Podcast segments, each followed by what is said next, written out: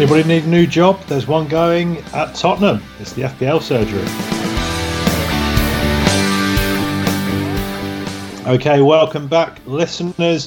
Post another international break week. Interesting viewing the players in the FPL season doing pretty well, the Canes of this world, but also sad news, or maybe not for Spurs fans, with the end of the Pochettino reign we're hearing this evening. We'll get more into that as we go along. We're coming to you for our 150th episode. Iceman, welcome back. 150 episodes edited, 2 million hours on the editing.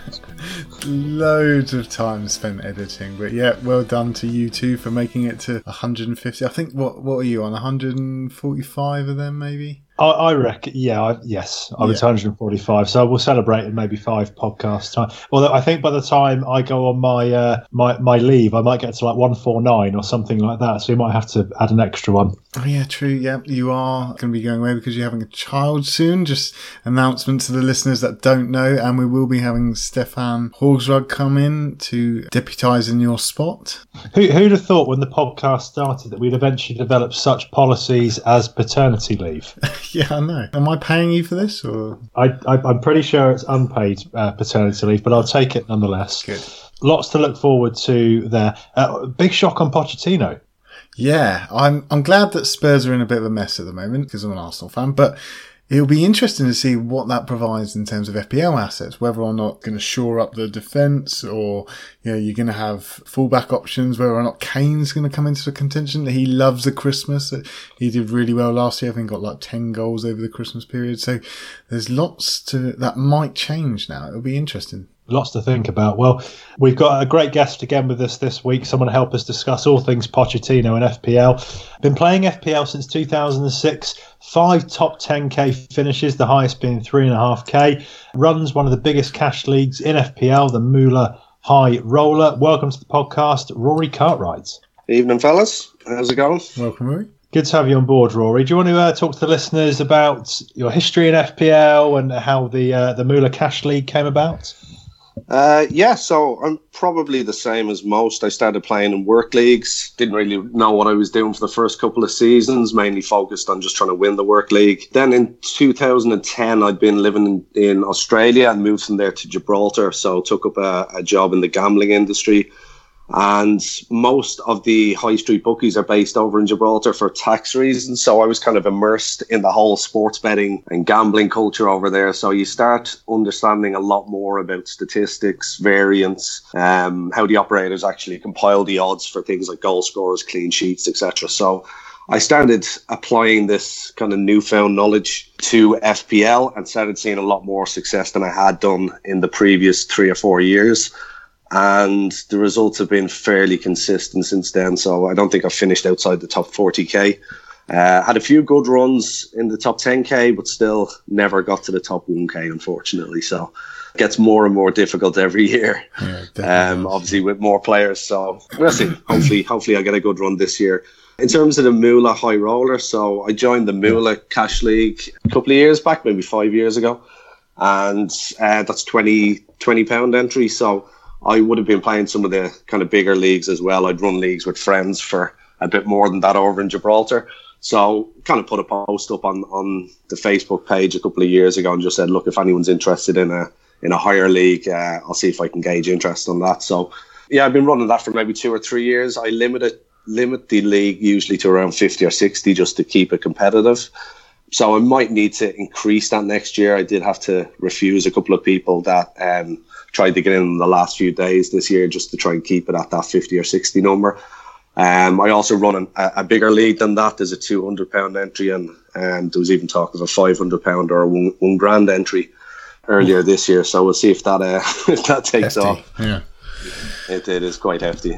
Very hefty indeed. Lots at stake there. Iceman, are we giving away a high cash prize for our mini league or? No. it's a two. No, it's a fun pack. It really is. It's still worth it. Yeah. Okay, well, it'd be good to hear about your opinions on the headlines for the game week, Rory. So let's go through them. Is Lundström now a set and forget defender even against top sides? He almost scored again versus Spurs. Can an overall rank green arrow still be bad? Interesting. And are United players viable FPL options now? Decent performance in the Europa League, followed by a hammering of Brighton and some good performances by Rashford for England by all accounts. So we'll get into that. Should we be moving away from City? And teams with a fixture turn. So Palace, Saints, Sheffield United, Leicester, Liverpool and Arsenal. Let's have some discussions there. Chaps, let's have a look at how we got on in our game week. So, Rory, I'm asking you to think back a couple of weeks now, but how did you fare in the last one? I did fairly well in the last one. So my main decision was dumping Sterling for Mane. I wildcarded in game week 9 and went with triple City attack, so Sterling, De Bruyne and Aguero. Didn't really go to plan. Aguero obviously has been fairly disappointing and he's dropped in value as well. I wasn't too impressed with Sterling's returns and in particular his positioning against Southampton. He was playing far too wide. Even Pep was having a go at him. He just never really looked like doing much. So he was the easiest direct route to Mane. I only had one free transfer, so I held off. I had to swallow a price rise on Mane, but I had cash in the bank. I wanted to wait until the last minute to make that move. So transferred Sterling out for Mane, and thankfully it paid off straight away. So Mane returned 7 points, and Sterling only got 1. Captaincy was Vardy, so again another success. I'd only brought Vardy in the previous week, so good to kind of get instant returns on that. The captaincy has been a tough one this season. The first 10 to 15 weeks last season, I think most of us didn't miss a week with captaincy. It was really consistent, but just can't seem to get going this year. It's really hit or miss. So, yeah, great to get double-digit returns again from the captain. So I ended up on 67 points, which moved me up to 99k rank. So fairly happy with that as we gear up for the Christmas fixtures. Yeah, very solid. Right at the top of our cash leagues as well, which I am not right at the top. Okay, Iceman, how about you? Yeah, I almost killed myself at the Vardy goal against Arsenal. I decided not to bring him in the end for Aubameyang, which was obviously the wrong decision, and really should have brought him in a couple of weeks ago when I saw him play against Sheffield United, and I could see that he's just not going to get any chances, and we're just not really fluid as a team as much. But I decided against it, decided to hold out and just hope that Vardy wouldn't get it. And until, when was it, the 70th minute, 74th or something, I was really, really happy about it. And then that goal went in and I just went into total depression of FPL. But, you know, it is what it is. I captained Abraham, so he scored me some points, got something from that. Got the Martial, 10 points. Yeah, I did have the 2 transfers, which I have already used this week. So I will get more to that on the transfers and captains. But not great for me. Another average week, 54 points. Again, I'm still consistent at being Mr. Average, but I do hope to turn things around. I'm not sulking over it. I do have a plan to bring it back round, and I do plan on going up in the rankings now. Yeah, my plan is to preferably do better over time as well. I thought I had a reasonable game week last time, but unfortunately I fell again overall. Some players coming in for me, some players not so much, but I got a 56, so 8 points above the average. Decent defensive returns from Baldock and Söyüncü and Tielemans. I also, my good move for the week, everyone was coming off Mount. I did that, but I went to Pulisic. I like that move. I think it's good. I think he's looking in form, and he came in with an 8. I think as the season goes on, his point ceiling, I believe, is going to be higher than Mason Mount, although he's a fantastic player. And I'm just enjoying my midfield at the moment. So, yeah, that got me a nice 56 points. I did get a green arrow, actually, as it goes, so I went up to 874k. So my dizzy heights of being in the top sort of 500 have gone for now, but hoping to be in a good position moving forward. Yeah. Not much to ask, is it, over Christmas? Oh, hopefully. Oh, we'll see. Right, let's talk about our patrons then. So we've got some new patrons this week. Andrew King joined at the Prize League level. Thank you, Andrew. Alan Matardi, Liam H and Magnus Joyce joined at the Slack level. Thank you all. Andy Portlock, just above the highest tier, so pledging the most. So a big thank you to him. If you can send the Iceman your address and shirt size, and we will send you an FPL Surgery T-shirt. Vince Poyle and Ron Frosk are also pledging at the highest tier, so they get an extra special mention as well. Thank you for continuing to support the podcast so generously. Hopefully you're enjoying the content and the extra the extra pods that we've put on in the international game weeks. Yeah, we really did get a good review of that last podcast and put up an article of what the slackers say just with the reviews, just to show how good that was with Helmo. I really enjoyed that, really enjoyed listening to what he's got to say and how he actually goes about his FPL business. Yeah, great FPL mind on that guy, definitely. Right then, let's get into the headlines for the upcoming game week. Let's start to head into this festive period and set ourselves up nicely, as our guest has, to make inroads to that top 100k. First of all, the issue of Lundström, set and forget. I'm certainly pro that. Really interested to think hear what you think about that, Rory. Lundström, is he in your team and is he a set and forget player? Yeah, I mean, Lundström's a hero.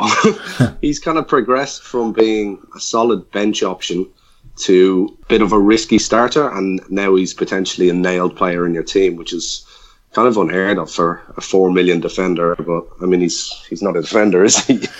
He was actually one of the first players in my team this season. So I've a few friends of mine that are Sheffield United fans who are adamant he's not a defender. Nothing I could see online pre-season was saying he was a defender. Now, I almost got swayed away from him because they were convinced he wouldn't hold his place in the team, which I think a lot of Sheffield United fans were. But for 4 million, I think he was worth the risk, even if he just sits on your bench. The same kind of as Greenwood and Rico. I started with the three of them. But yeah, Lundström was one of the first players in my team, along with De Bruyne. I just thought they were both mispriced. And I'm not going to pretend I had this insane vision of Lundström turning into the attacking player he has been, but like I said, we always look for the cheap 4 million defender and 4.5 million midfielder or striker. So not even just like a midfielder like Den Donker. It wasn't just someone that was just going to pick up bonus points. He looked like he had a few attacking returns in him. So I started him game week 2 ahead of Perez and got lucky with a 14-pointer. And he's kind of been in my team since then. Now, unfortunately, I benched him against Everton in game week 6. So I went with Rico against Southampton and missed out on his 12-pointer. But I mean, that's the breaks. Did you get the 21 point? Did you get that? I did get the 21 point. Oh, there, yeah. Thankfully. So you're still smug, yeah. All these Lundström owners that bought him in for 4 mil, proper smug at the moment. Oh, look how well I did. Oh, I'm so good. To be fair, I got bitten back. I bought in Söyüncü 3 weeks ago, so I've had Söyüncü on my bench for all of his points in the last couple of weeks. So that's bit me right back. So anyone that had Lundström on his bench or didn't have him for the first couple of weeks, it's not the end of the world.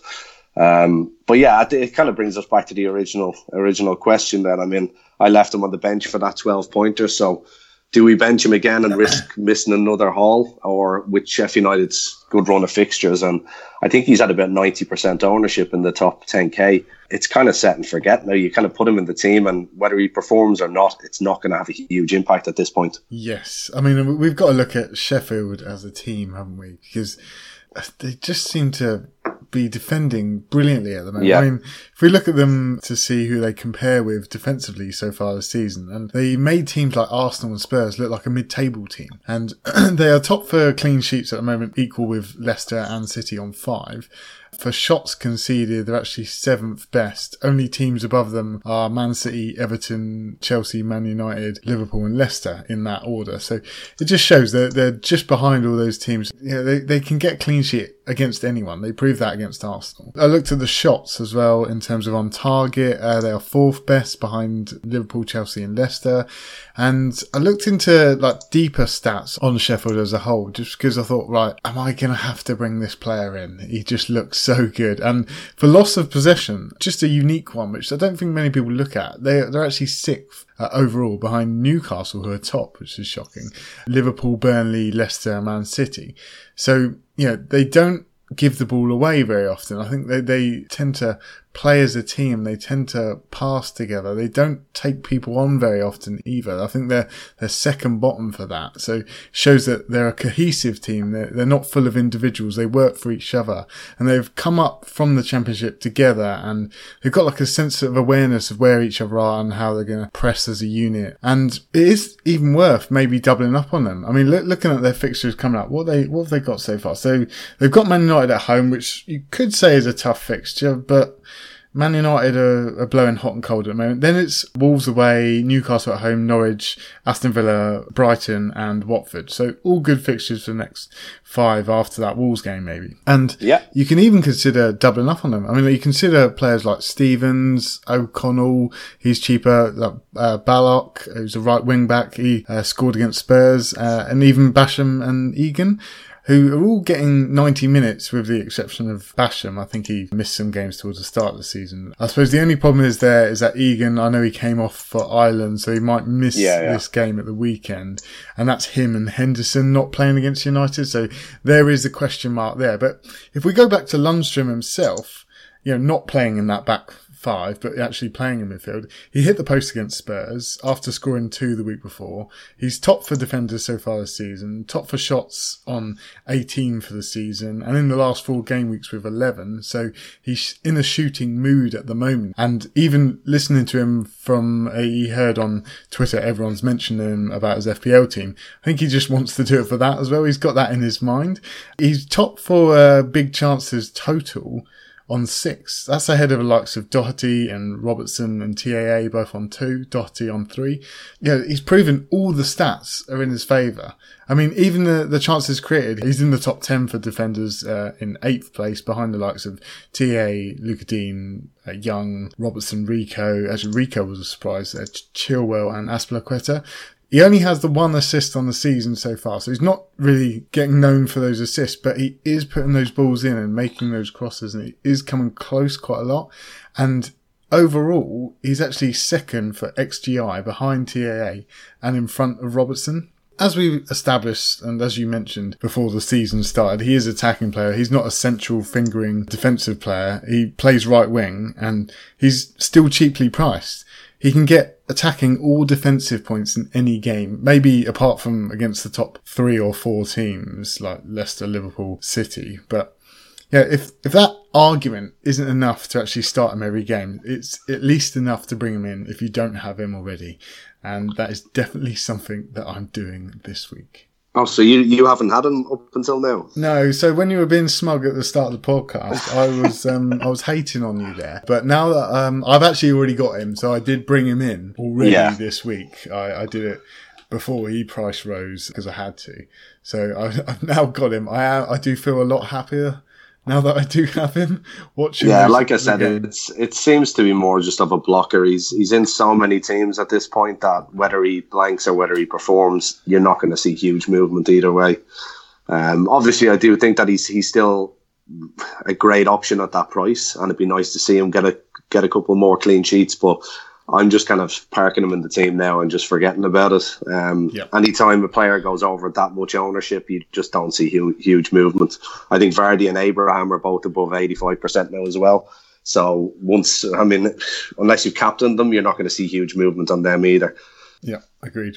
Okay, nice. Let's have a look at our next headline. So can overall rank green arrow still be bad?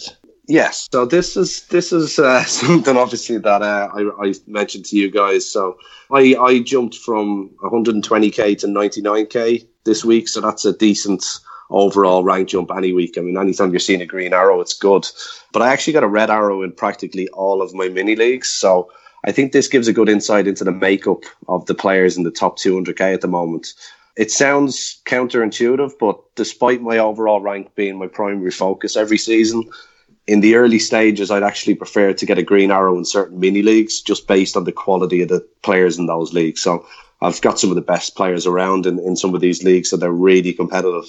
Very, very difficult to win. I think Mikel Tokvam, who we've had on the podcast before, he won it last year. He won one of the leagues, and you need to be in the top 1,000 or 2,000 really in the world to be winning them. So I generally use them as a barometer of how good my score is, and it's usually a good indicator of how the top players worldwide are doing. We're only a third of the way through the season. There's still a huge number of players, I think, in the top 200k that you would expect to fall back as the season progresses. So while 67 points was a good score last week, I've definitely got no complaints about that. Obviously, you guys were in the mid-50s, so would have dropped a couple of points on that, but maybe even still seeing a green arrow.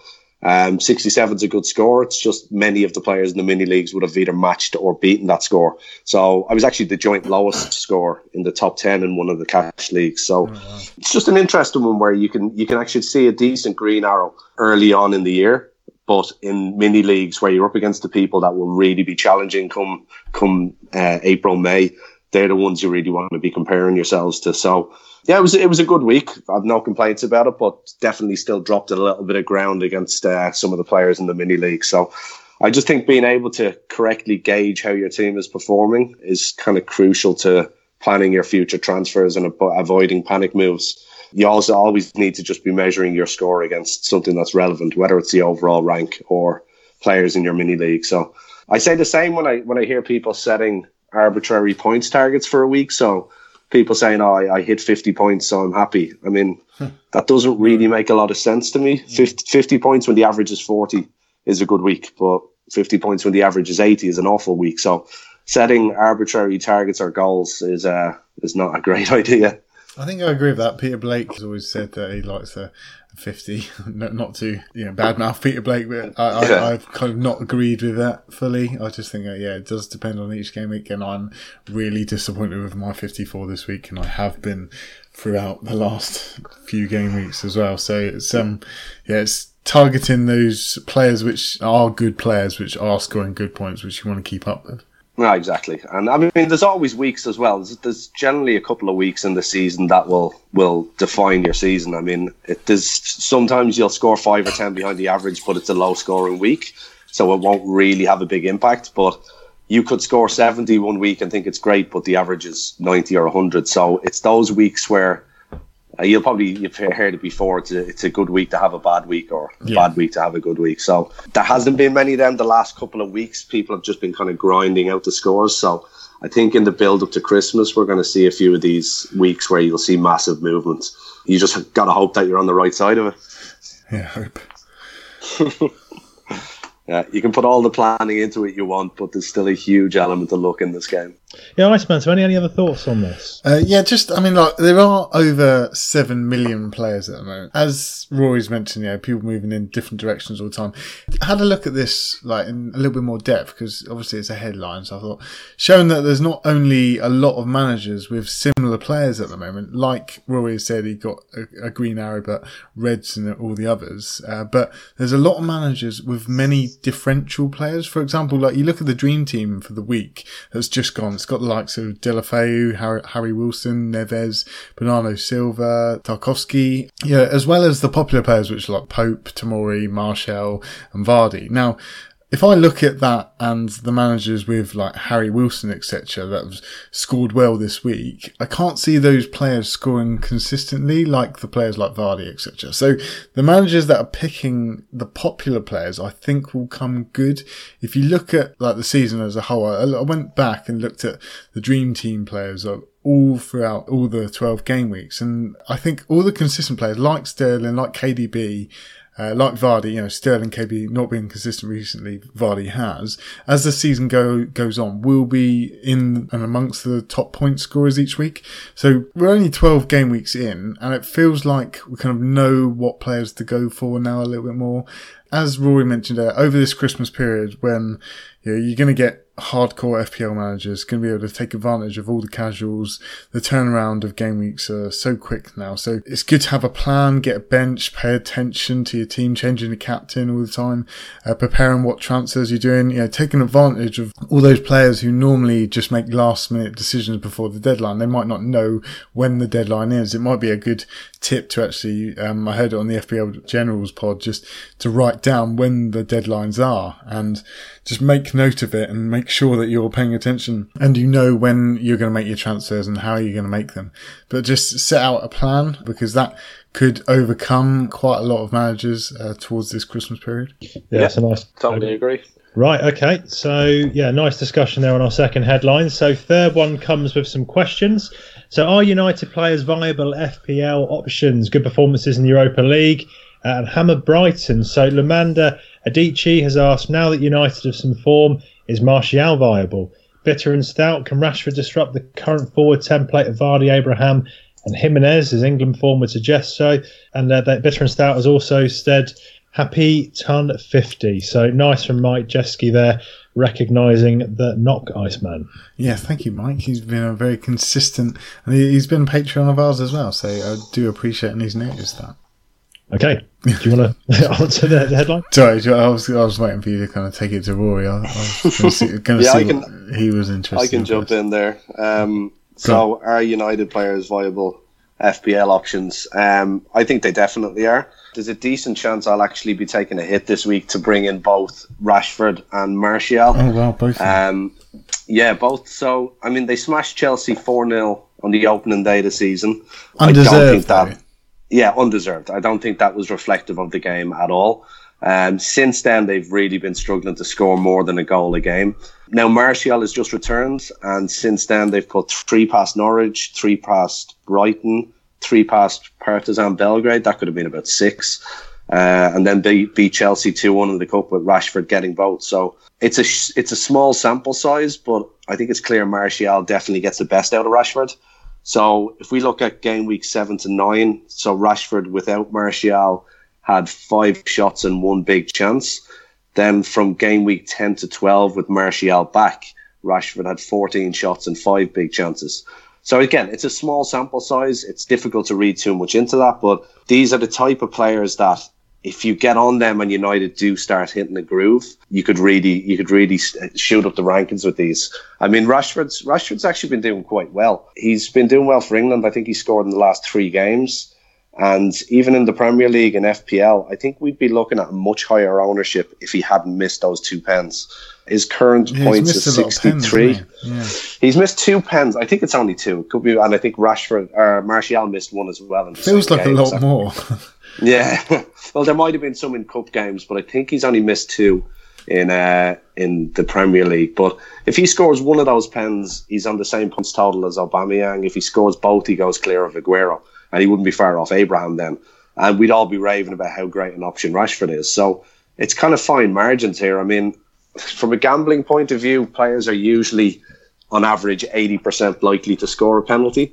And Rashford does have a decent record of converting them. So I haven't seen both the pens. I don't think I watched those games. But the fact that he's missed both is fairly unlikely. But I think that's why he's a little bit under the radar.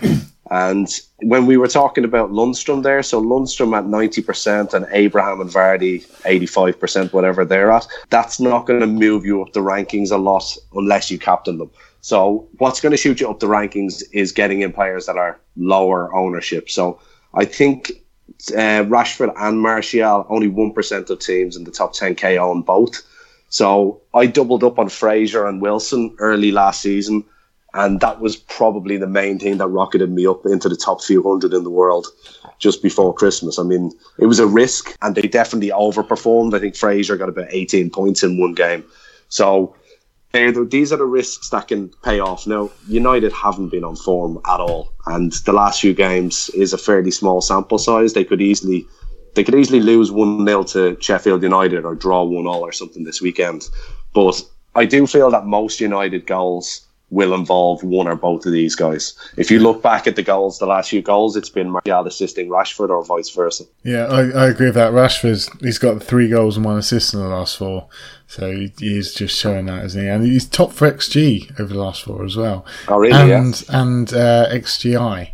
So he's obviously getting involved. He's behind Vardy and Jimenez for shots on target over the last 4, and he's got 16 shots overall, which is joint second. Yeah, joint second with Jimenez, with more pay, with 17 shots in the last 4. But he's got the 6 shots against Brighton, which is obviously a high number. Scored for England, looks to be coming into form, and they're just really linking well, Martial and Rashford. Now, it is showing, like a lot of people are discussing it now. Martial, obviously cheaper out of the 2, out of position. He's in my team, so I hope that people don't actually bring him in because I do think he's doing really well. He's playing right up there with Rashford. So consistent for returns as well. I think he's only blanked once this season. Yeah. He's top of my list this week. I mean, I think that's nearly a guarantee that I'll be getting him in. The only way I can fund that is by downgrading Aguero. Now, Aguero could easily smash against Chelsea, but that's the risk I need to take here. I really want to get Martial in. for this run, and then it's between Rashford and Jimenez. I don't think there's a huge amount between them. Rashford probably has more difficult fixtures. He's got Spurs and City coming up. I'm not sure how the Europa League game will affect Wolves. They seem to have not been as good as last season, and you can only really put that down maybe to Europa League, or maybe they were overperforming a bit last season, but there's not a huge amount between Jimenez and Rashford. The main thing for me is what I would do with the extra cash, and if I get Jimenez, I can afford to bring in Robertson and double up on Liverpool defence, which is definitely something I'm really interested in. If I go with Rashford, I probably won't have the funds to be able to bring Robertson in. So that's my main decision there. I think trying to predict who's going to score more between Rashford and Jimenez over the next 5 or 6 is going to be difficult. I think either one of them could really hit, could really smash it. It's more about what you can do with the extra cash. So I need to figure out whether I really want to get Robertson in, and if that's the case, I'll probably opt for Jimenez. I like the Rashford move, I really do. Just a strange fact which Bernardo's Maldonado put on our Slack. He put, fun fact, United are 4th best for XG in the league this season behind City, Liverpool and Chelsea. It just shows that, I think that's the penalties do skew that a little bit, but it is interesting. Also, I did notice, like, if you're choosing between the likes of, say, Madison of Leicester are flying at the moment, there was a stat on Twitter by Adam Hotcroft at ahotcroft13.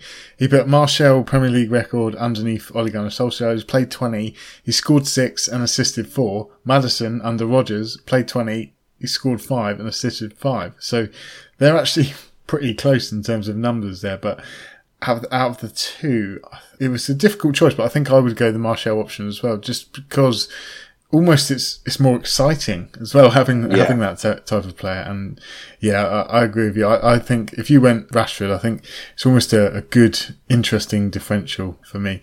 You can see more than one goal from Rashford. I can't really see that from Jimenez. I like Jimenez as a player, but I can just see like hat tricks from Rashford. Yeah, it just depends what type of United you're going to see. It's very difficult to predict how they're going to play. So hot and cold. There hasn't been much consistency at all. But they seem to have hit a bit of a groove now with Martial getting back. Like I said, they're scoring 3 goals, 2 goals. I mean, before that they were lucky to get 1 in the game. They had some awful results. Now they did lose. Was it 1-0 against Bournemouth? So that was a bit of a surprise result. But other than that, they've been fairly good the last 5 or 6 games in the league and the cup. Yeah. Okay, good consideration of the red side of Manchester there. Let's move to the blue side. Should we be moving away from City? And I've always said these headlines surprise me, but I'm sure we'll have a good argument here. So we've got some questions to accompany this. So Lamanda Adichie, who just spoke about earlier, can we disregard Man City or will we regret it at this stage? Yeah, Rory, where do you stand on City at the moment? Have you got many in your team? I had 3. So I did the wild card in game week 9 and went with 3 City attacks. So Sterling, De Bruyne and Aguero. That hasn't really gone to plan, as I mentioned earlier on the pod. I captain Aguero benched in game week 9 and just too many blanks, I think, spread across them players. So the 2 most expensive ones, so Sterling and Aguero. I got rid of Sterling last week for Mane. And I think Aguero this week is going out. I fully expect City to bounce back at some point and start challenging. They still have some tough games coming up. So I think Chelsea game this weekend could be really good and could be high scoring. I don't think either defence has been fantastic to date, but I think there could be plenty of goals in that one. But look, if you sell Sterling, you can't have Sterling, Aguero, Mane, Salah. You can't have them all. So you kind of need to pick between who you think is the best and try and hold on to them. De Bruyne, for me, is a bit of an anomaly because I've had him from the start. So there's a bit of price locked up in him, but I also just think he's way undervalued. He should be 11 or 12 million as well. So the fact that he was a lot cheaper than that. I mean, he hasn't done much in the Premier League in the last few weeks, but just looking even on the internationals, he's got 2 assists against Russia on Saturday, scored twice tonight. So he's proven in the league, and for the price that I got him at, I just can't see myself selling him all season. So you talk about season keepers, I usually try and steer away from that, but the likes of De Bruyne and Lundström I just can't see myself getting rid of them unless they get injured. Just to caveat that, I mean, like, if you look at since his injury, whether or not it's affected him in a negative way, he's only got the one assist in the last four. There is a question mark over him. I know maybe he's hit back in form tonight now that he's scored two. Maybe he's going to hit it again. Who knows? But there is a question mark to remove him somewhere. I do agree with you. I think that he is value. We had a question from Mad Hatter saying, is KDB worth his value, or is he going to turn into the man who assists the assister? So is that worry? Do you think about that at all? Not really, to be honest. I mean, as I said, he got two assists against Russia, and then he was scoring tonight. I don't think he's the kind of player that sits deep enough that will be assisting the assister. He's generally the creative force there, the one that swings in that last ball or takes on the shot himself. So unless he's shaken an injury, I just put this down to a little bit of bad form. And I think City in general are going through bad form as a team. Yeah, he was dropped against Wolves and only has one assist in the last four. But once he's still playing 90 minutes or close to it, he's not going anywhere from my team. The other two now, like I said, Sterling was a bit of a risk getting rid of him for Mane, but I just fancy Mane's games over the next while. And with Aguero, look, I went on a bit of a punt with Triple City, and it's kind of backfired. But with the fixtures that he had, Crystal Palace, I don't think anyone really saw Aguero getting benched for that game. Then Villa playing 14 minutes. Southampton, yeah, he scored, no bonus there, so 6 points, not a great return. And then blank again against Liverpool. With Aguero now, you've got Chelsea. I expect him to start. I expect him to potentially score in that game. He's probably the most likely on the pitch to do it. But who knows what will happen then next week against Newcastle. And then you've got a midweek game against Burnley. That's got Aguero benching written all over it if Jesus is back. So I think it's a lot easier to get rid of the likes of Aguero, and Sterling's a bit more difficult, but again, a lot of people are making that move to Mane. I did it last week. I think the general is talking about doing it this week. I'm sure a lot will follow that. De Bruyne, for me, though, De Bruyne stays in my team, though, unless he's injured. See, I've actually gone the De Bruyne out because I want to keep Sterling, because I believe that, I mean, I have also looked at Sterling out next week for Mane, but I do believe that City, you know, they may be in bad form, as people are saying, but if you look at all their games which they played this season, they've scored two or more goals in all of them apart from the last game. And that was against Liverpool. So, you know, it's not a surprise. There will be goals in every single game that City play in, and Sterling, maybe he's out of form at the moment, but I do think there is potential to come from him. He is always going to be in and about at the box and always attacking. I think he got 17 touches in the box in the last game week. Obviously got nothing from it, but it is difficult to move away from these players. I mean, the pros of keeping them is that you know they're capable of scoring five in any game, with the exception being Liverpool. They are a captain option in any given game week, even though the fixtures are tougher apparently. But are they really that tough? As we spoke about it last week, that Chelsea at home, you can see goals there. Chelsea are not that good away defensively. Newcastle away, maybe they can hold them, but I can still see goals there. Burnley, they've conceded this season. United, you don't know what's going to happen. Arsenal, they're going to thrash us. And I suppose when you hit Leicester at home, maybe it'll be a bit more difficult. They're not terrible fixtures. The other side of the argument is that you look at those fixtures and you do think they're tough. You know, maybe they won't be captain options for some people.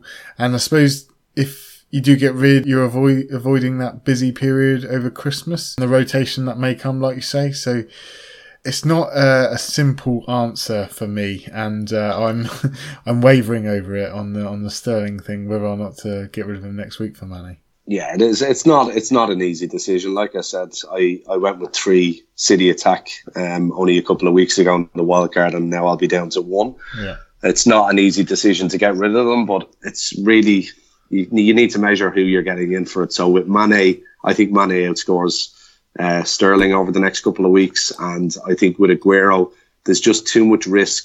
In particular, game week 15, I can see him getting benched for that, a midweek game. So you're really relying on him returning now against Chelsea and Newcastle. I just think the money is better spent. Yeah. And also on my team specifically, I took a bit of a gamble on Yarmolenko, which just hasn't worked. So I'm keen to kind of get rid of him this week. So it kind of makes sense for me to be moving on Aguero and Yarmolenko. And like there is a lot of good options then that I can be bringing in. Now I'm locked out of getting Madison because I went with double Leicester defence in the wild card, so I've got double Leicester defence of Vardy, so already got the max three players. But Martial really just stands out for me as a replacement for Yarmolenko, and then up front I've either got Jimenez or Rashford. I also toyed with the idea of potentially bringing in Son. So with that Aguero kind of money coming in, I do have 18 million to work with for a striker and midfielder. So I could afford Son, but I'm just not sure. Yeah, it's something I need to think about a little bit more. I'm still leaning way in favour of going with Martial. But then you also need to factor in the news tonight of Pochettino getting sacked. So I'm not sure how that will affect positively or negatively on Son's performance. Yeah, interesting views there on City. I've still got plenty in my team. I'm holding on to the KDB Sterling double up, and I think I will. I can't see them underperforming for too much longer. It's the old fallacy in FPL and holding on for too long. But part of me just feels they're gonna riot very shortly. Yeah, last game they lost, they won 8-0 against Watford. They've always got that in them. Yeah. There's one other thing as well that I don't think a lot of people are looking at, and for obvious reasons. So is the City defence. I think currently that's a no-go, but I'm going to be watching them closely to see if anyone manages to lock down a spot. I think I saw a stat on Twitter the other day that City have faced the fewest shots of any team in the top five leagues in Europe this season. Really? So they've definitely faced a few so far in the Prem. I think I saw that they were the lowest in Europe this season. So I think Ederson is too expensive as a goalkeeper option, and there's a lot of really good goalkeeper options around. So you just really need to look at their back four, and at the moment it's a mess. It's totally a no-go, but if somebody does manage to lock down a spot, they have a great run after game week 18, so I might look to get in a City defender then. They might be flying under the radar a little bit. Yeah, interesting. Just looking at that, they have conceded the least amount of shots in the Prem, but they're fifth for shots on target conceded. Liverpool actually conceded the least shots on target. Interesting. Yeah, Liverpool have been quite unlucky with the clean sheets. One goal every game. Every time. I've had two of them for ages. It's driving me nuts. Yeah, this is why I'm really keen to get Robertson in. I can see them it's just kind of variance at this point. They are just conceding the one goal a game, sometimes quite unlucky as well. So they will start getting clean sheets, and they get clean sheets and add on the attacking returns. You'll see them pulling in some big scores. I mean, Lundström has been incredible this year because not only is he performing and attacking, he's doing it in the games when Sheffield United also get a clean sheet, so he's practically guaranteeing bonus points. Lundström. Top man. Oh, what a hero. Should we move on to our fifth headline? Yeah. Okay. So, teams with a fixture turn. So, a couple of questions here. M. Bison has asked, Crystal Palace have incredible fixtures from game week 13 onwards, but are any of their players worth targeting? An FPL Oakwell, can we trust lesser sides with good fixture runs, e.g. Palace and Southampton, or just avoid completely? Interesting one, this. I'm presuming people aren't thinking about Christian Benteke when they're talking Palace, but the Zahas of this world spring into the conversation again. Milivojevic, possibly not so much of an option this year with the whole VAR ongoing debacle, but fixture turns, Rory. Thoughts on this? I don't really look at teams too much. I more look at players. But I mean, I guess it's kind of the same thing when you're talking about fixture turns. Palace, the only one I would really consider would be Van Aanholt due to his goal threat and the fact that he's really consistent for starts over Christmas. He could be an option. IU as a cheap enabler up front. You mentioned Benteke there. I'm not sure what's happened to him. Tonight. Yeah, I saw that. They hammered them. So De Bruyne. How does he get in the Belgium? I don't understand how generation of Belgian players that he can still walk in. Maybe he's the missing link. Who knows? Yeah, he scored 15 goals a few seasons back, and now can't even get into the Palace team. So yeah, it's a bit unusual. But yeah, for me, I mean, like I said, Van Aanholt could be an option, but I'm fairly locked in. If I go with double Liverpool defence, and then I'll have Lundström and Söyüncü and Rico. So I don't think I'd be looking at any defenders. We'll see what way it goes over the next few weeks. But from Palace, there's no one really that interests me. You look at Southampton, I mean, Ings potentially interesting, but I'm not sure he's worth 6 million, even though he's got 5 goals so far. He's played every game, I think, but he's only made it to 90 minutes twice. So I always kind of go on the conservative side when I'm picking players, and I'm always wary of getting in players that I'm not guaranteed that'll start.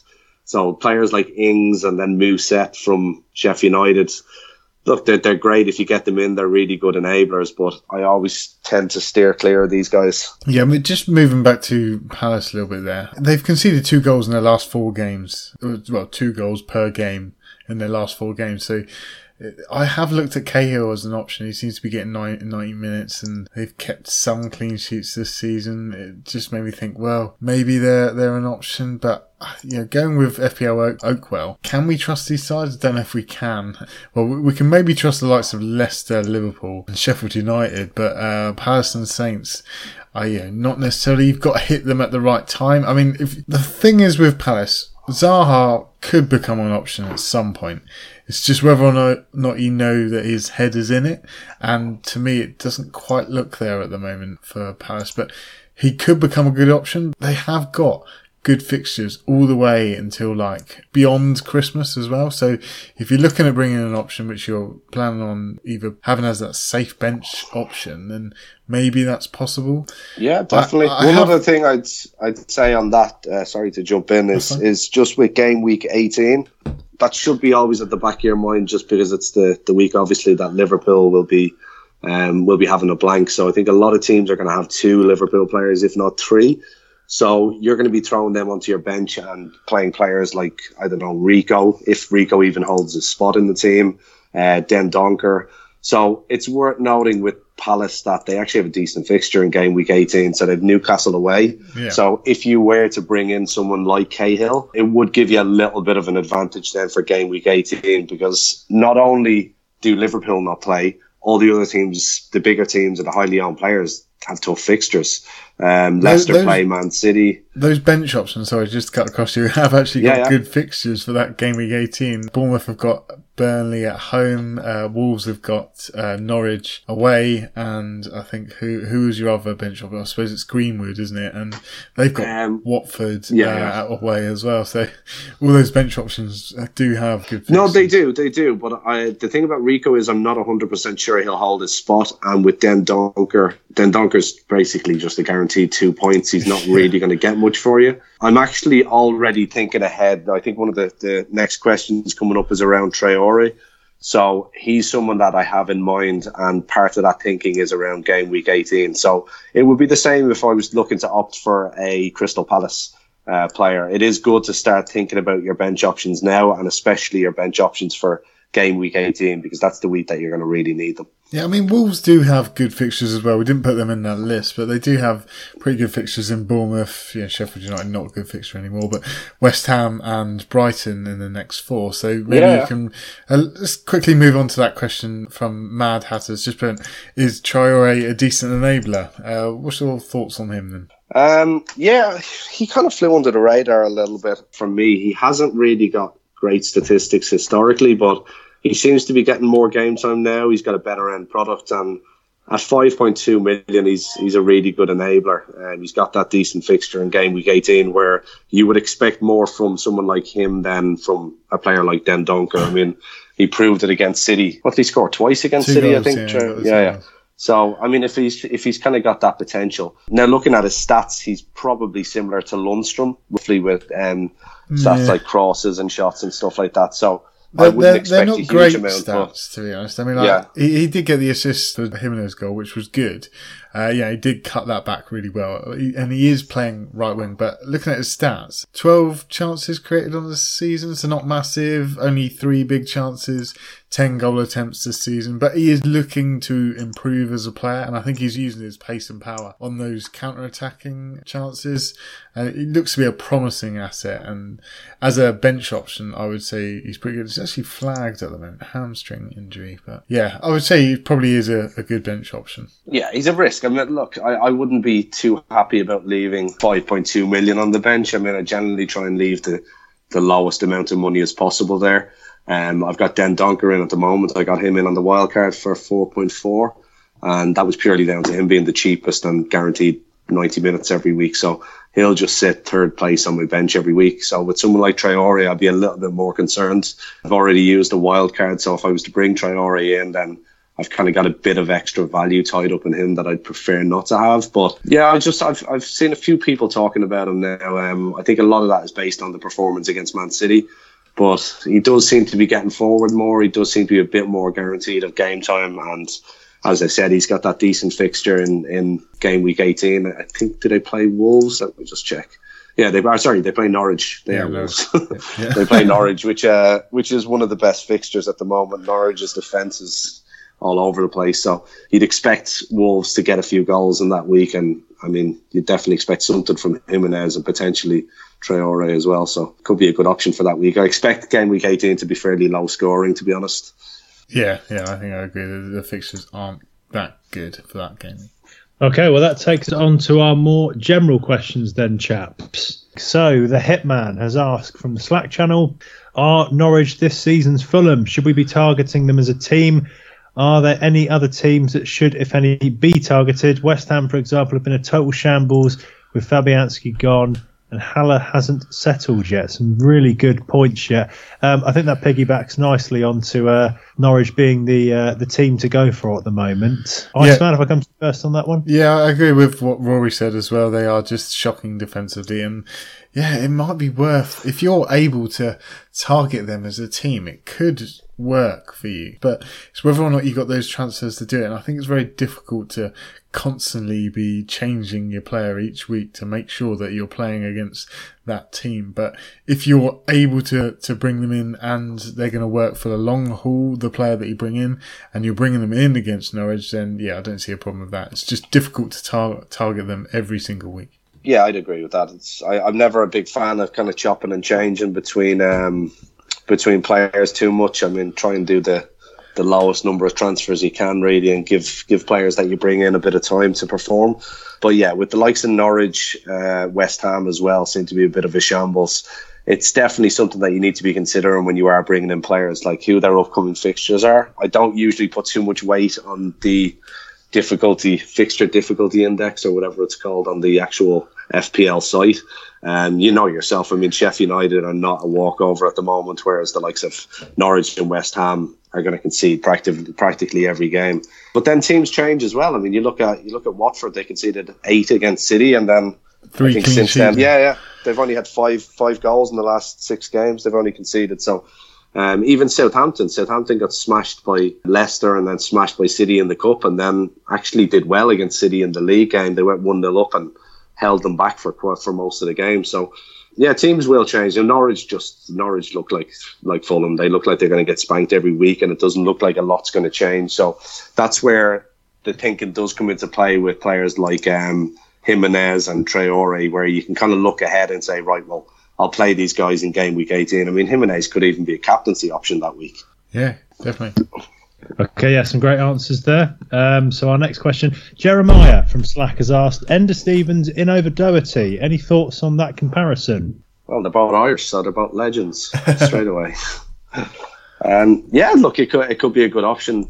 Doherty was massively overpriced, I think, this year at 6 million. He's definitely still a good option, but I just think, way too overpriced. So when you've got someone like Ender Stevens, I think he was 5 million. He might have gone up to 5.1 or 5.2 now.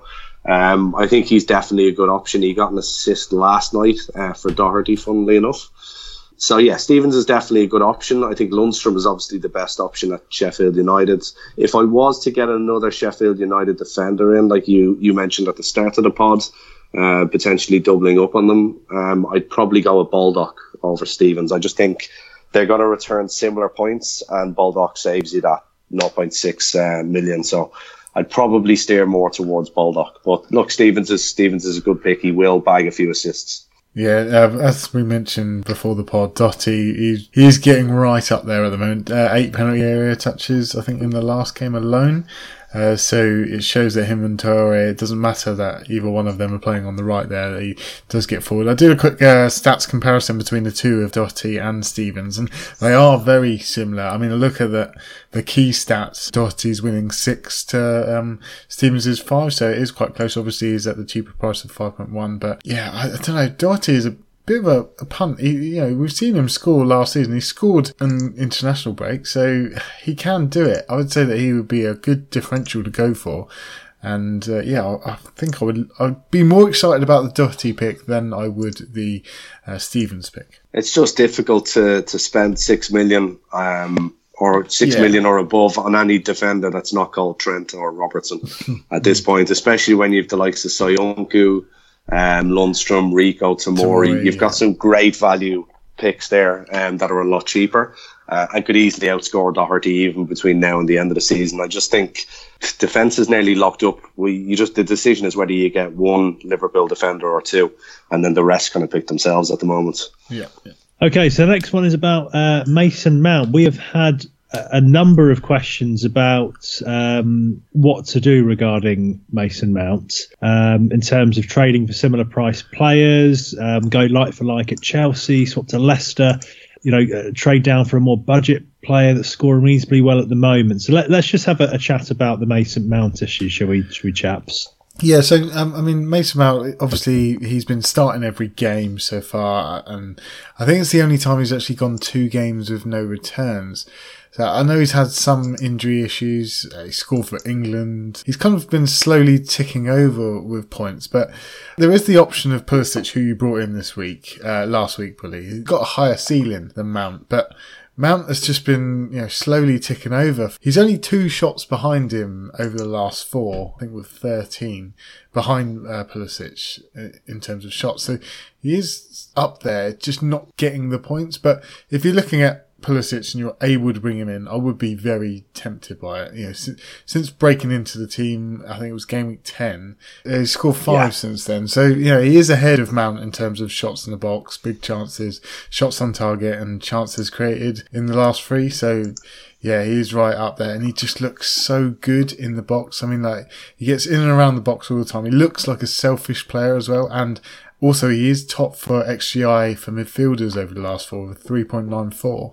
Now that he is getting game time, I think he's kind of found his feet in the Premiership. He's quite an exciting prospect. It's whether or not he can keep the place. I know we've got Hudson-Odoi in the ranks, but they paid money for Pulisic, and he does look good. 15 shots in the last 4, 13 in the box, most of all midfielders. He didn't go away for international duty. Lampard said it was best interests of the player. So I think he's going to be fit. And I know Lampard said as well, with Christian, I've always believed that he's a huge talent and will be a big player for us. And he has shown that. So there's a lot of hope there. And he does look really good. He looked good in the last game. He just constantly shooting. If I could have him, I think I would. It depends on whether or not you can move that money from Mount. I wouldn't say you'll be moving around my team to get rid of Mount to bring in a Pulisic, but if I could bring in just in the straight move, I think I would. Yeah, definitely. I've got Mount myself. I got him at 6.2, so I have a bit of value locked up in him. But same. If he wasn't performing, I'd find it a lot easier to look to move him on. And Pulisic would definitely be the one that I'd look to bring in for him. He does look phenomenal. There's a bit of concerns, as you said, about him getting rotated with Hudson-Odoi. I guess we'll see over the next few weeks whether that happens or not, or how Lampard actually plays around with that. But I don't see Mount getting rested unless it's an injury. I think Lampard seems to really like him, so I think he's a set starter every week. As I said, I have a bit of money tied up with him. He hasn't returned well in the last couple of weeks, but I think that's been a little bit unlucky. He hit the bar. Was it against Watford or Palace? I can't remember which game it was in. But great save Watford. From Foster, yeah, so he's been close to pulling in the points. So I'm fairly happy to kind of sit on him for a bit. I had Madison previously, so I got Madison in the wild card along with Söyüncü and Schmeichel. I could see Leicester keeping clean sheets, which they have done. Now, stupidly, I've been playing Schmeichel and I've benched Söyüncü every week, which was silly, so I've missed out on all his points.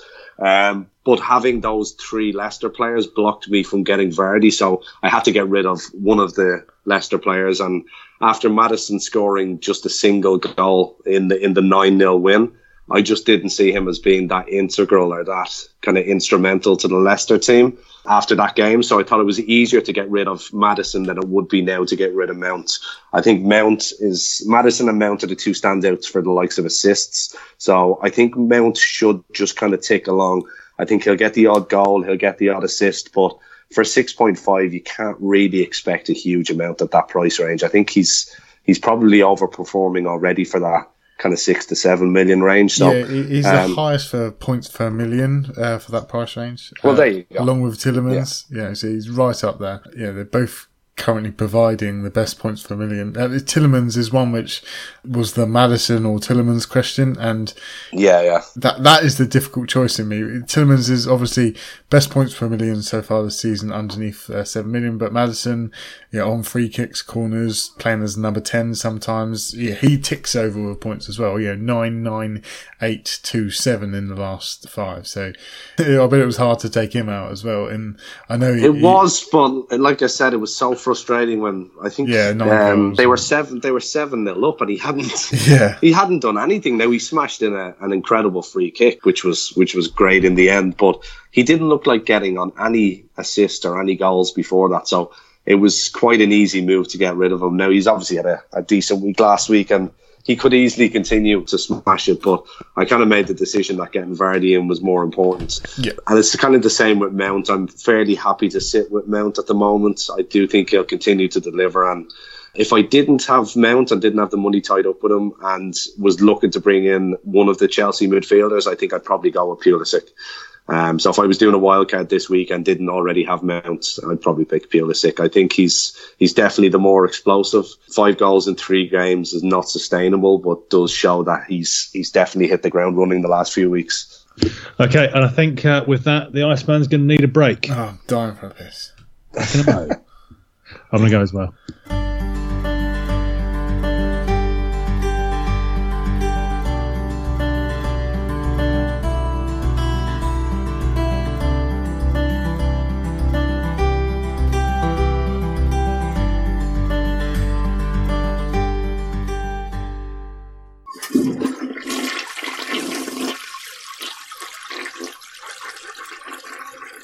So welcome back, the Iceman. Let's do a little bit of partner chats and plugging. So we've got Mikael Tokvan. We talk about Mikael each week, previous guest and friend of the podcast, The Algorithm. So how did that feature for the Iceman's team?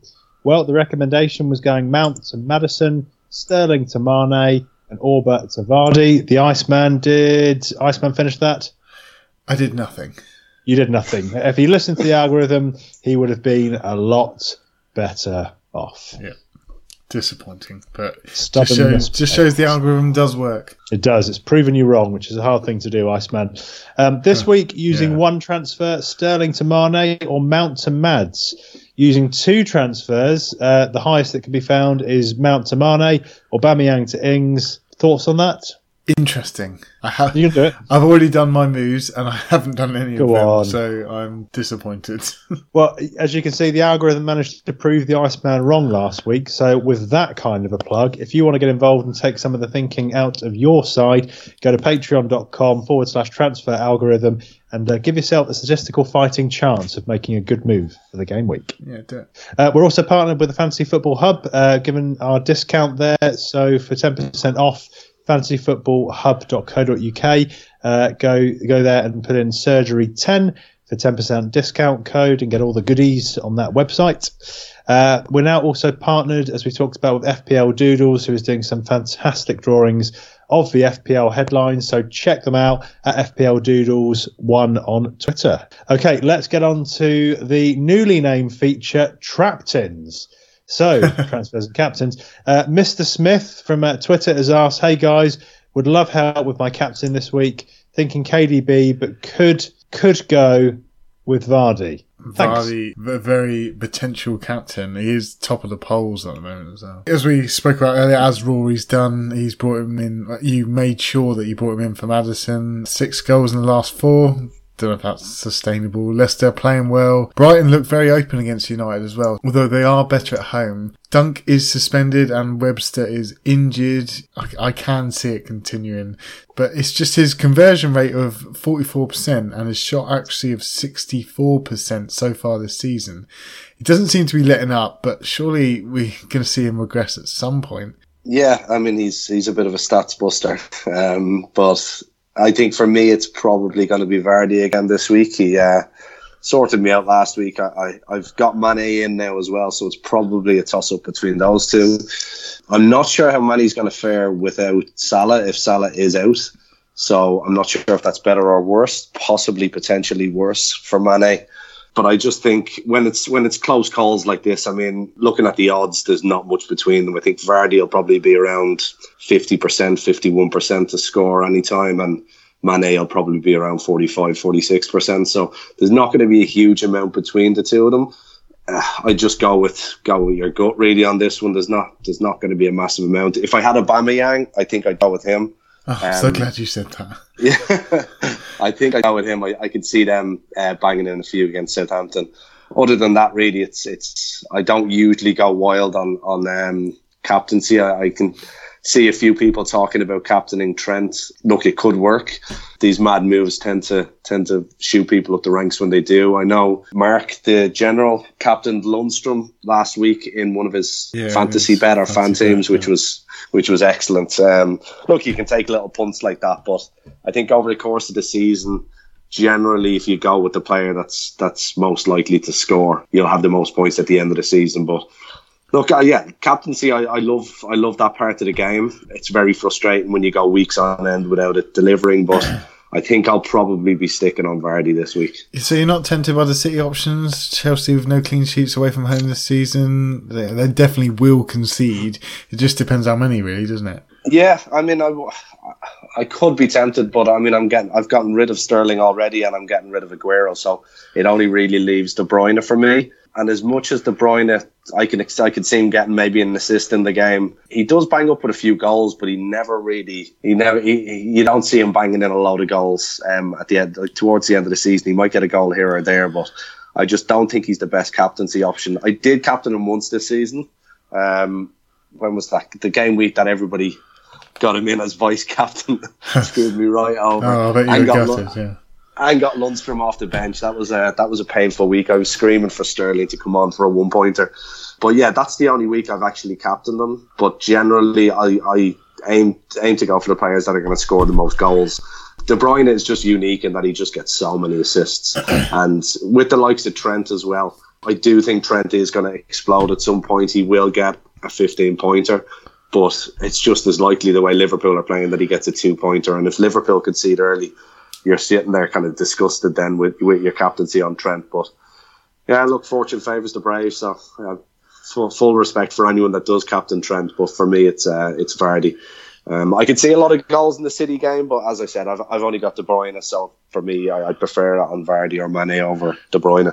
Yeah, clean sheets are odds at the moment. The bottom four, Southampton on 13%, Crystal Palace on 13%, Norwich on 12%, and Chelsea on 11%. So they are the least likely to keep a clean sheet against City, which I don't think is going to happen. But they do have Kante back, so whether or not he's going to play and make a difference, that is a question mark there. People need to look at that. But City will be looking for blood, though. You know, last time they lost, you know, they smashed the team 8-0. Whether or not they'll do that again. What about your transfers? So let's move to transfers. So I mentioned them briefly at the start of the pod. So I'm more than likely looking to get rid of Aguero and Yarmolenko, and we'll be bringing in Martial and either Rashford or Jimenez. So the main thinking behind that is not who's better between Rashford and Jimenez. It's the savings that you can make and how I can then redistribute that. So if I go with Jimenez, it means I can upgrade one of my defenders the following week to Robertson, and then I'll have double Liverpool defence for the next 5 or 6 games up until game week 18. If I go with Rashford, who I kind of am leaning more towards, I think he's a bit more explosive, but if I go with Rashford, it means I can't double up on Liverpool defence, which again may not be the worst thing. What did you say? Go with Rashford. Just it's exciting.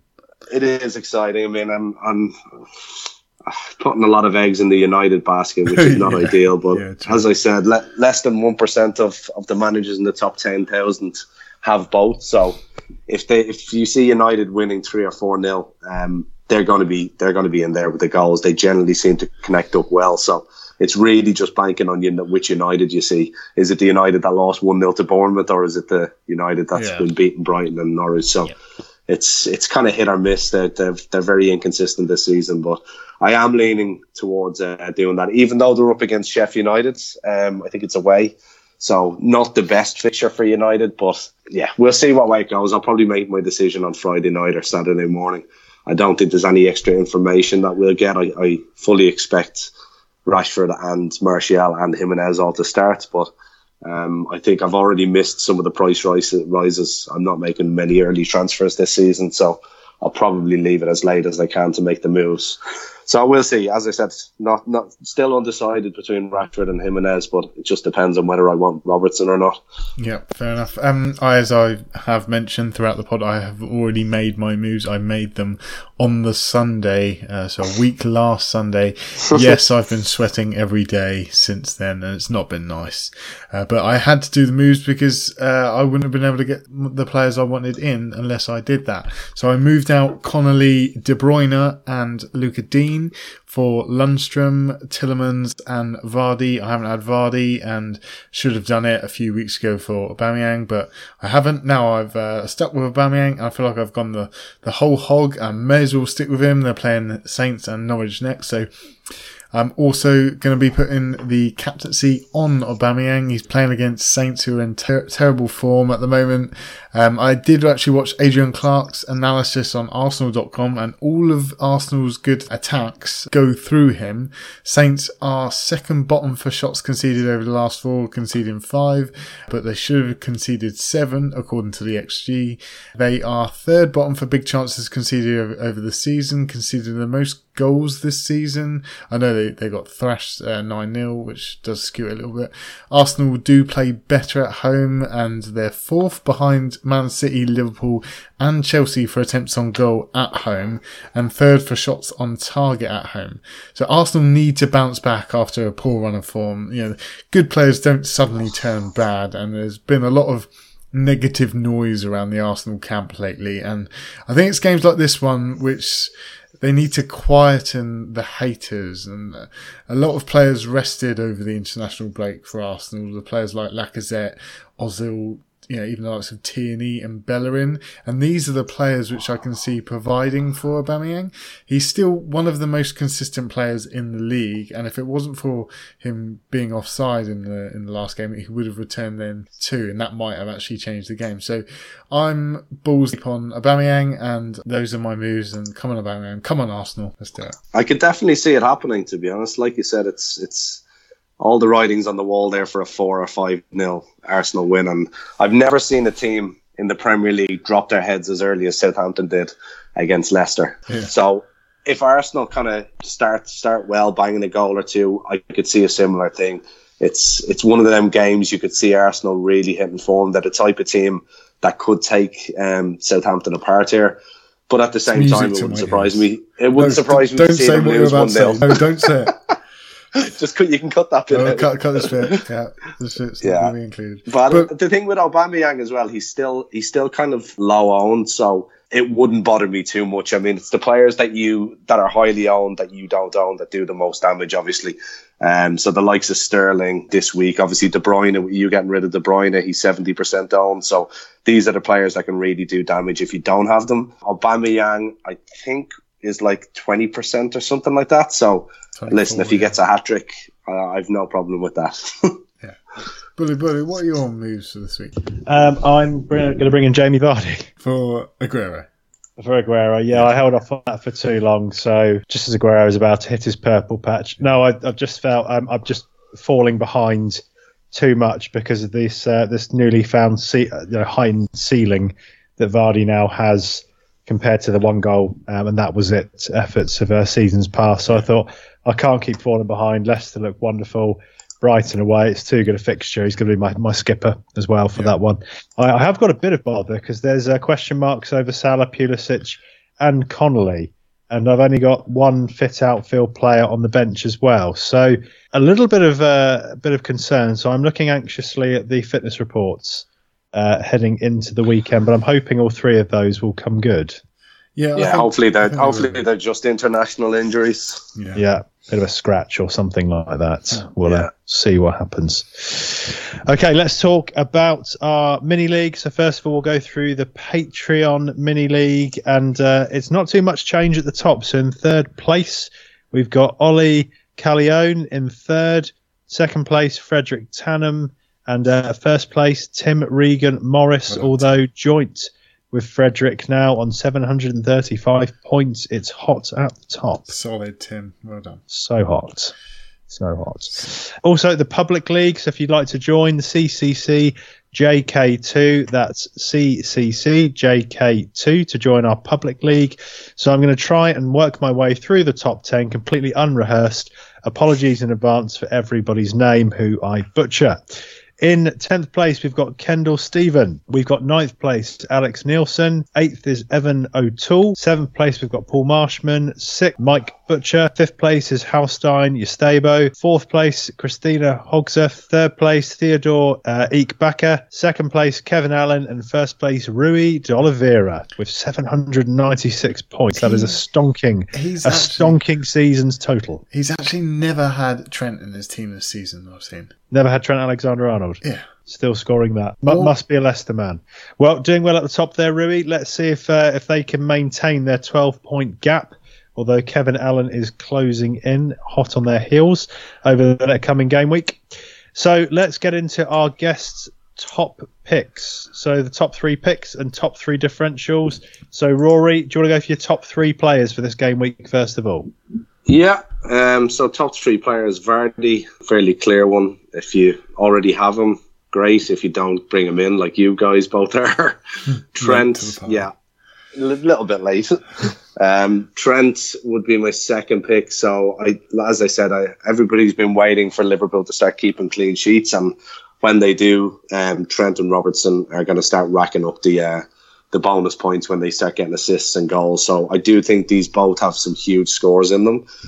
They just need to keep a clean sheet first. So the attacking points are there. They just need to get the clean sheets. And the final one then is Aubameyang. So we talked about him a little earlier there. So I just think he's the most likely this week, I feel, to get a huge score. So if you did have him, captaining him is a great move. If he bangs in a couple of goals, he'll fly up the rankings. He's only 15 or 20% ownership, so he'll do a lot more than the likes of Vardy, who's 80, 90% owned. So those would be my three picks then, Vardy, Trent and Aubameyang. And then for the three differential players, I'd go with Richarlison. Everton have been awful so far this year, but I think he could really turn it on against Norwich. Everton will turn it around. They've got the same players as last year. Nothing has really changed there. So they just need to kind of find their groove. And I think they will do that at some point. And there's no better game really than Norwich. But long term, I think Everton are a pretty big void for me. They've an awful run of fixtures up until Christmas. And they just haven't really clicked yet this year. The second one then would be Doherty. So I did write this before he scored for Ireland last night, so it was good to see some instant payback there. As you mentioned already, he's the most penalty box touches of any defender last game week with 8, and he had 2 goal attempts. So he seems to be linking up well with Traore, and they face Bournemouth next. So Bournemouth have been, strangely enough, keeping a few clean sheets, but I think they'll still concede against Wolves this weekend, and Doherty has a great chance of scoring and keeping a clean sheet there. And the final one then would be Chris Wood. So he had the most shots in the box and shots on target and big chances of any player last game week, and he's still under 1% ownership. So I boarded the Barnes train just before it derailed earlier in the season. And after watching just one Burnley game, I realised I'd picked the wrong attacker. So I kind of went with the crowd, went with the template, and went for Barnes. But Chris Wood seems to have been the one to pick. So there's a couple of people I know that did pick him, and they've been racking up the points with him. So I think he could have a great game this weekend. And as I said, under 1% ownership. So a cracking differential pick. Great picks, man. Great picks. Great shouts there. So get on those, people. Okay, let's look at the feedback box. And Ben from Slack has messaged regarding the last Patreon podcast. So, love the pod, Iceman, Helmo and Bully. Best pod I've listened to this season across all FPL content. Wow. Great to take a step back and look at FPL tactics during the international break. and we all get drawn into form fixtures discussion from week to week. Great feedback, Ben. Thank you. Thank you, Ben. Okay, so we've got a lot of podcasts here, so we're going to miss out on some of our usual features. We've missed some questions. Hands up. I sucked at timekeeping tonight. Complaints, I'll be giving you an email that you can send them to. But hopefully you've got a lot out of the podcast. Just to wet your whistle for next week, Luke Williams is joining us, a.k.a. Disable from FF Scout. Looking forward to hearing what he's got to say. I want to thank our guest, Rory. Thanks for getting involved and joining us this evening. Yeah, thank you, Rory. Cheers, guys. It was great. Great stuff. And as a reminder, if people want to get involved with all the things you're doing and chat FPL with you, where's the best place to do that?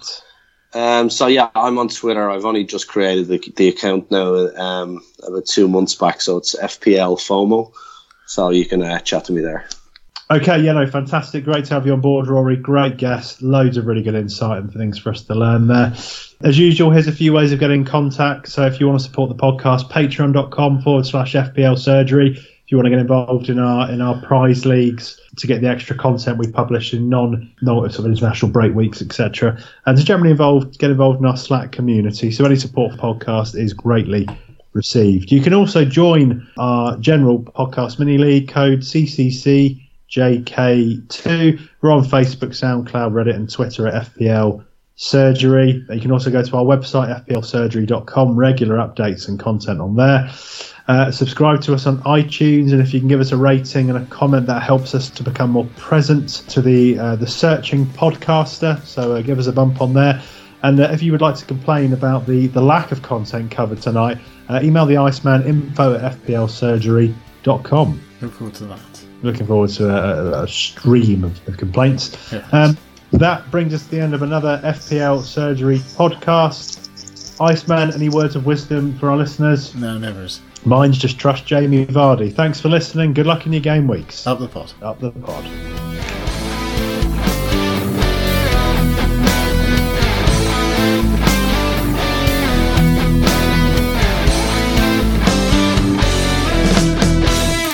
Rory?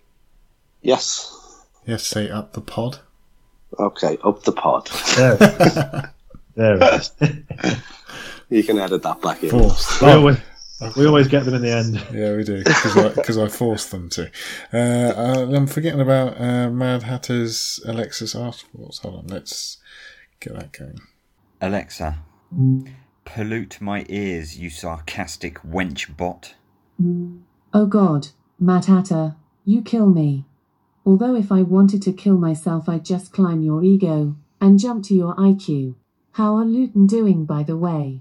Awkward. Bitch. Anywho, this game week saw a battle of the titans, with Liverpool making City look as fearsome as slugs in a salt mine. Chelsea and Leicester continue to impress, whilst Norwich and West Ham continue to bend over and think of England's second tier. My outside captain pick for all you gamblers out there is Alexander-Arnold. Fill your boots. Good luck everyone, and remember, Mad Hatter, two wrongs don't always make a right. Take your parents for example. Why did I even buy you? Dumbass.